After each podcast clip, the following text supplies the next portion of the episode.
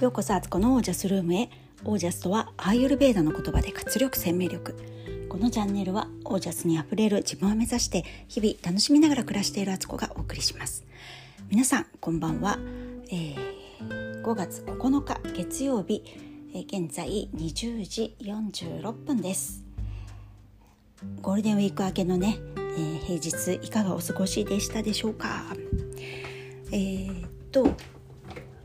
今日のはい、えーと、家計簿報告です。今日は、えー、一応0円です。何も買ってないんですけどアマゾンから定期便が到着したのであのそれちょっとね値段調べてあの入力しようかなとは思ってるんですけどまあそうすると今日が決算。あれもうほんとね通販って通販というかネットネット買い物した時ってどこでお金をね計算すればいいんだろうと思うんです。計上すればいいのかなと思うんですけど。まあそんな感じで。でねえーと、ついでにねアマゾンの定期便の見直しをしてたらなんとうちあのデンタルフロスを家族全員いつもね毎日歯磨きの後使ってるので結構な消費量なんですよ。でそれを定期便にしていたんですけどなぜか同じ同じ商品なのかまあ販売元が違ったのかわかんないんですけどデンタルフロス3つのセットをね、えー、定期便を2個やってて なんか通りで最近ストックが多いなと思ってたんですよね。その使用頻度の割になんか溜まってくなと思ってたら あの定期便2個やってたっていうねあのそういうのも見つかってくのでこうやってねぱ自分が日々何を使ってどう生きてるのかっていうのはお金の面からもあの非常にいいなと思いました。それで他の定期便も見直してみたらちょっと頻度が近すぎてるものはねあの配達頻度の期間を空けたりとかもうこれはいいかなと思うものはやめたりとかねしてあのいろいろまたね今日見直しができました。こういうねサブスクって言われるものってなんかついついねその時はあいいなと思ったりとかしてねなんかノリで買っちゃったりとかなんか定期便にするとちょっとお安いからこっちにしとこうなんて言って後で解除しようなんてちょっとそういうあのあんまりいい使い方じゃないですけどそれ結局忘れてそのまんまになってるとかねありますよねだからね本当にあの固定費を見直すってすごく大事だなと思いました。で今新しくサブスクやりたいなっていうのが YouTube のプレミアム会員ですね。あの結構 YouTube 見るんですけど最近あの広告って多くなってませんか？昔はね最初の5秒ぐらいを我慢すればその後すぐスキップして本編に入れたのが最初にまあまあ長い1分までは行ってないのかもしれないけど結構何十秒の見てあそれはもう絶対スキップできなくてまあ、こうそれが流れた後にじゃあ本編かなと思ったら またなんかあの結構10秒ぐらいは見なきゃいけないあの CM が入って、まあ、その後何秒後に5秒後にスキップみたいなことができるとかあったりするんですけど増えてるしなんか時々ねなんかあんまり見たくないような CM っていうかこうなんかこう大人のねなんか漫画みたいなやつの CM が入ったりするとなんか家族とねこう見てる一緒にこの動画見てよとかって見せる時にねそんな流れたりすると最悪って感じになるんでねなんかそういう意味でもねちょっとプレミアム会員入りたいなと思いながらまあまあいい値段なんですよね。で今ネットフリックスとアマプラもやってるからうーんなんかねこれはまた天秤にかけなきゃいけないのかなと思いつつそんな感じです。皆さんはねどんなサブスクをやっているでしょうか？そしてあの忘れてるサブスクはないでしょうか？これが結構ね塵も積もればみたいなことになっていくんでしょうね。はい。で、え今日の本題です。人生の午後っていう話をしようと思います。えー、とですね今日久しぶりに見てた映画があって、えー、ウェイン・ダイヤー博士っていうねアメリカの心理学者の方なんですけどもう晩年はねスピリチュアルの本当あの権威というかねスピリチュアルリーダーとして活躍された方で私も何回かこのラジオの中で紹介してると思うんですけど本当に私も好きな方なんですよとてもあの佇まいというか存在自体あの会ったこともないですけどそういう映画とかね本とかからしか伺い知れないですけどあとても素敵な方だったんだろうなっていうのがわかるしなんかねあったかい感じの人なんですよね。あの人を決してねこう追い詰めるようなことをしないというか常に温かさでこう包んでくれるような感じの方なんですよね。で言ってることは本当本当に納得の話が多いしで彼がねあの主演している「えー、ザ・シフト」って映画があってそれをまた見て、まあ、今まだ見てる途中なんですけどそこでねよく出てくる言葉として「人生の午後」っていうのがあるんですよ。クォンタム・モーメントっていうんですけどこれはどういうことかっていうと人生の朝っていうのは生まれてからその若い時期もうイケイケどんどんじゃないですけど自分の人生をこうねどんどん切り開いていって謳歌しているみたいなでまあどっちかっていうとその時期っていうのは勝負の勝ち負けの世界にいたりとか物質的なあの欲が強かったりとかあと権威権威的なねあのものに執着したりとかまあ、それを勝ち取るのが人生の幸せって思ってる時期なんですよ。だけど人はある時から人生の午後に入ってくるとそれぞれのタイミングがあってね早い遅いとかは全然いい悪いではないんですけど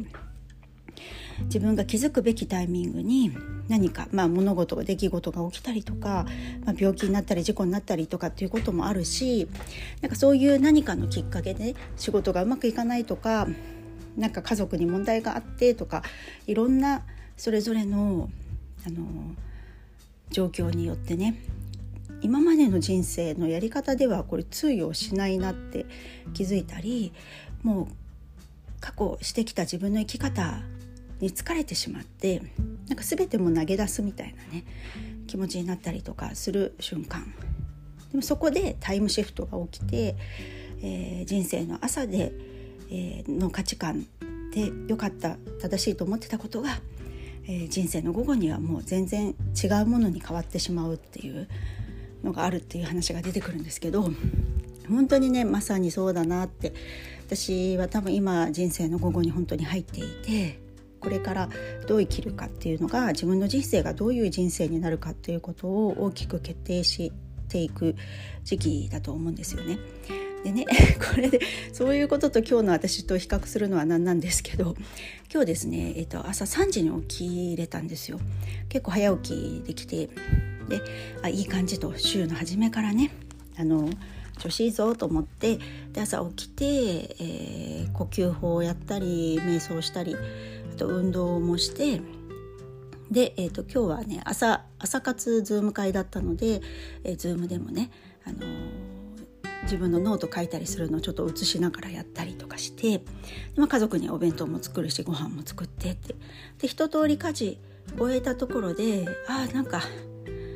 あの初日からっていうかね連休明けの初日からよく動けたみたいな感じでそこでコーヒーを入れてで今日夫も会社に行ったんでね家の中ほんと私だけ私と猫だけだったんですけど ゆっくりね本読んで でえっ、ー、となんだでそっから急にあのまた家事熱が上がってきまして あのキッチンの食器棚とかなんだろう物入れにしているとこ戸棚の中の敷いてあるシートがねだいぶ汚くなってきてたんですよ。で開けるたびになんかその端っこにあるほこりとか黒い汚れとかが目について嫌な気持ちが毎回毎回してたんですね。だけど見て見ぬふりというかそれをね全部取り替えるとか中身出して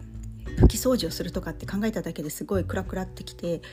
あのそれは今ではないっていう感じで蓋をしてね蓋をするように戸棚を閉めてたんですけどあのちょっととりあえず一番気になってるこの一番上の棚だけやってみるかと思ってやり始めたらあの全部ねこうシート新しいものに変えなきゃいけないかなと思ったんですけどあの IKEA のねなんかこう敷くシートみたいのを使ってるんですけど案外そのシートってすごいしっかりしててあ洗ったら使えるのかなと思って洗ってみたらすぐ綺麗になったんですよ。で水ついてるとこ綺麗にあのペーパータオルで拭いてで敷き直したらもう新品同様になってて おこれはいいじゃないと思ってそしたら次の下の段もやりたくなってそれやり始めてでそのうちあのお皿たちもねすごく多くて使ってないの結構あるなって。でもうなんかこう色移りしちゃってたりとかして、うん、なんかそれも使うたんびになんかねあこれな汚いなとか思いながら使ってたりなんかもうそうやって汚いなと思うから使いたくなくなってるようなお皿もあったりとかしてね。で食器棚棚もだいぶあのぎゅうぎゅう詰めになってあのおしくらまんじゅうだったんでちょっとねそれでもういいなと思うものをね処分しようかなってこうより分けたりとかしてやってたらあの2つの戸棚と1つの食器棚全部 あの入れ替えてきれいにしたっていうね そんなことをね一通りやってやったんですよ。そしたらもうあ疲れたみたいな感じで12時ぐらいになったのかなもうそれで。他の家事もね合わせてやってたんでね。でうんそこからなんかご飯食べたりとかし始めてであのウェイン・ダイヤー博士のねその「ザ・シフト」の映画も見始めたりとかしてででどうしたんだっけ？そう私本当何やってたんだろうと思うんですけどぼーっとしてたっていうか気が付いたらもうあの末っ子がね学校から帰ってきたんですよ。でえ？とか言って なんか一日早くない？みたいな。3時から起きてる割に今日なんかあっという間に時間が過ぎてると思って。あれ？何やってたんだろう？本当に、まあ、その片付けにかなり時間はかかってはいたっていうのはあるんですけど。気が付いたらもうそんな時間でなんか何もやってない状態私の中ではね。もっといろいろちょっとパソコン仕事とかメールを返さなきゃとかいっぱい思ってたのに全然できてないとか思って。で夕方そんなんしてたらなんかまたお腹空いたとか言ってなんか果物食べたりとかしてね。やっててで夕ご飯作ってお風呂入ってたらもうお風呂入って上がってきてから洗い物とかしてたらもうこの時間で早っみたいな。ね人生の午後早いみたいな。っていうか日常の午後早いっていう感じで。あこれと一緒だなと思ったんですよ。あの人生の朝はねやる気に満ち溢れてるしまだ何も自分のキャンパスには描かれてないからもうなんかこうね自由に書けるしこれから何が起こるかワクワクしながらねその日一日が始まっていくわけですよ。で午前中まではなんかやる気に満ちてるみたいなねだけど午後になるとその午前中の疲れも引きずってるし午前中にしたことが自分のあの足跡になってるわけでやっぱりそっから抜けられないというかこう大きく外れることもなんかこうガラッと変えるのもねその流れできちゃってるからなんか難しかったりとかしてででもそう思った時に人生の午後にいる方がやっぱりゴールが近いというかね、まあ、死ぬいつ死ぬかは分かんないですけど寿命って考えたら普通に、まあ、70年から80年生きるとしても、まあ、50代ぐらいになってくると40代50代になってくると後半を意識せざるを得ないというか残り時間の方が少ないからやっぱりそこで何をするのかっていうことを真剣に考え始めるんですよね。でそれが今までの人生の朝ではあの何かね人から評価されることとかあの分かりやすく自分でもそれって人から評価されることって自分でも評価しやすいというか自分はこんなにやったとかこういう実績を作ったとかこんなに頑張ったとかねあのなんかそういうやっぱり見た目の外側から見た自分外の人から見た自分っていう目線であの物事をやってるんですけど人生の後半になってくるとそれその人生で満足してればいいんですけどそうじゃなかった場合とか、まあ、大方ね自分のねあのやっぱり使命みたいのを生きてないとなんか違うなんか違うってこんなにみんなからは称賛されたり社会的にも地位があることをやってたとしてもなんか違うんだって。なんか満足できないっていうのがやっぱりどうしても出てくるんですよね。それは無意識化で自分の意識が分かってるからなんですけどだからやっぱそこに行かざるを得なくなるというかやってなかったらやってないですごい焦りがあの分からないけど何かの焦りがあるみたいなね風になってくると思うんですよね。だから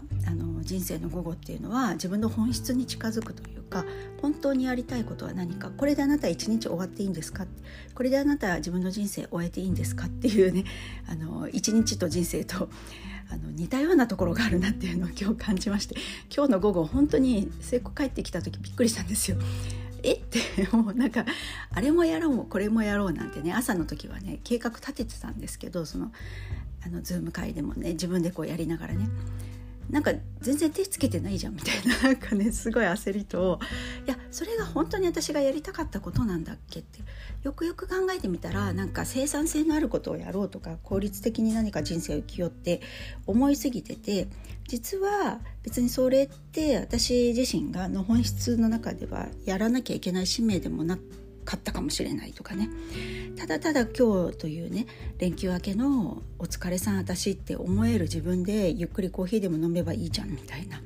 ふうに思うことが本当の自分の今日やらなきゃいけない大事なことだったかもしれないっていうのがそう見えてきたりとかしてね。あの結構人生と一日って似てるなと思ったっていうそういうお話でした。皆さんどうでしょうか？人生の午後っていうのをね若い人はまだまだねそんなんじゃ上り調子でいいですよ。やりたいことややる好きなようにやったらいいと思いますよ。である程度405060になった時には今までの自分を振り返りながらも残りのまだ残りはあるっていう見方もできるんですよねもう残り少ないって思うのといやまだ生きられるんだと思った時にでそれこそ5060になったらもう子供も手が離れてたりとかなんか社会的なそういうあの役割みたいの荷を下ろすことができるからそれそっからが自分の本番だったりするんですよね。アーユルベーダでも60歳からが人生の本番だからそれまではあんまり体力を使うことをしない方がいいって言われるんですよ。60歳から本当の自分を生きるための体づくりをそれまでにしておいて体を元気にしておいてで丁寧に体を使っていってそうすると120歳まで生きられるよってで本当の自分のダルマと言われるね。その自分の人生の本当の目的使命っていうのを生きることができるよって言われるのと同じことだなっていうね。なので皆さんあの一緒に人生の午後を楽しみませんか？私もちょっとねいろいろ考えていきたいなと思います。本当にねあの人生の朝でね全力疾走してたらね人生の午後はやっぱり休みたいじゃないですか。休んだりそのもう走る短距離競争じゃなくて今度長距離をねスロージョギングしていくみたいな生き方もしてみたくないですかね。人生短距離だと思ってると短距離走だと思ってると本当になんかずっとヘトヘトみたいな自分でねあの明らかに体力も落ちるのになんか同じような調子でやろうとしてたらどっかでやっぱ歪みっていうのがねあの自分の体に来るのかもしれないし家族とかパートナーシップの間に起こるのかもしれないしお金のこととかで起こるのかもしれないしそれは本当にそれぞれで、まあ、そういうことが起きた時ってすごいチャンスというか気づきのポイントなんですよね。なんかそういう意味でもね、あのー、人生の午後っていうアフタヌーンティーを楽しみたいなっていう風にモーニングコーヒーもいいんだけどアフタヌーンティー楽しみたいですねさらにはハイティーと言われるねあの夕方ぐらいのねそういうのもなんか素敵じゃないですかかそんな人生にしたいななんてちょっとあの久しぶりにウェイン・ダイヤー博士のね